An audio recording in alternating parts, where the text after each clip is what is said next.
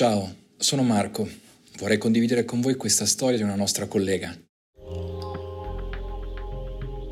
Avevo 19 anni quando conobbi un ragazzo, bello, biondo, occhi azzurri come il cielo, simpatico, socievole, con tanta voglia di fare. Questo all'inizio, poi tutto è cambiato. Ha iniziato a essere geloso, troppo geloso, ossessivo, possessivo. Non potevo uscire da sola, non potevo uscire con le amiche, con la scusa di voler passare più tempo possibile con me, si presentava davanti al mio posto di lavoro durante la pausa pranzo, per non farmi andare con i colleghi a mangiare. Pensate che non potevo neanche portare a spasso il mio cane da sola, doveva esserci anche lui. Sapevo che la storia sarebbe finita come finita.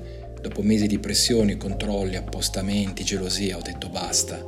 Se quello che succederà servirà a farla finita con lui, beh, che succeda. Così è stato. Una notte di maggio di ormai 13 anni fa ha sfocato la sua rabbia su di me i giorni successivi, per coprire i segni nonostante il caldo, uscì con maglioncini e sciarpetta. Faticavo anche ad aprire bocca per mangiare per i colpi che ho preso alla testa. La rabbia, la confusione, il senso di smarrimento che avevo dentro sono inspiegabili. I mesi seguenti sono stati peggiori di quella notte. Lo trovavo ad ogni angolo della città, mi chiamava a tutte le ore del giorno e della notte. Si appostava, nascondendosi anche male, sotto casa mia, sotto il lavoro. Un vero incubo. Non l'ho denunciato purtroppo, non eravamo, non lo siamo ancora un paese dove una denuncia del genere porta tutela, sicurezza, pena certa. Se denunci devi avere un secondo posto segreto in cui stare.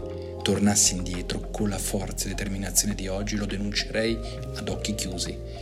La violenza e lo stalking sono crimini che vanno puniti senza se e senza ma. Queste parole mi hanno fatto riflettere su quanto queste siano storie più vicine a noi di quanto credessi. Se conosci altre storie come questa, condividile con noi.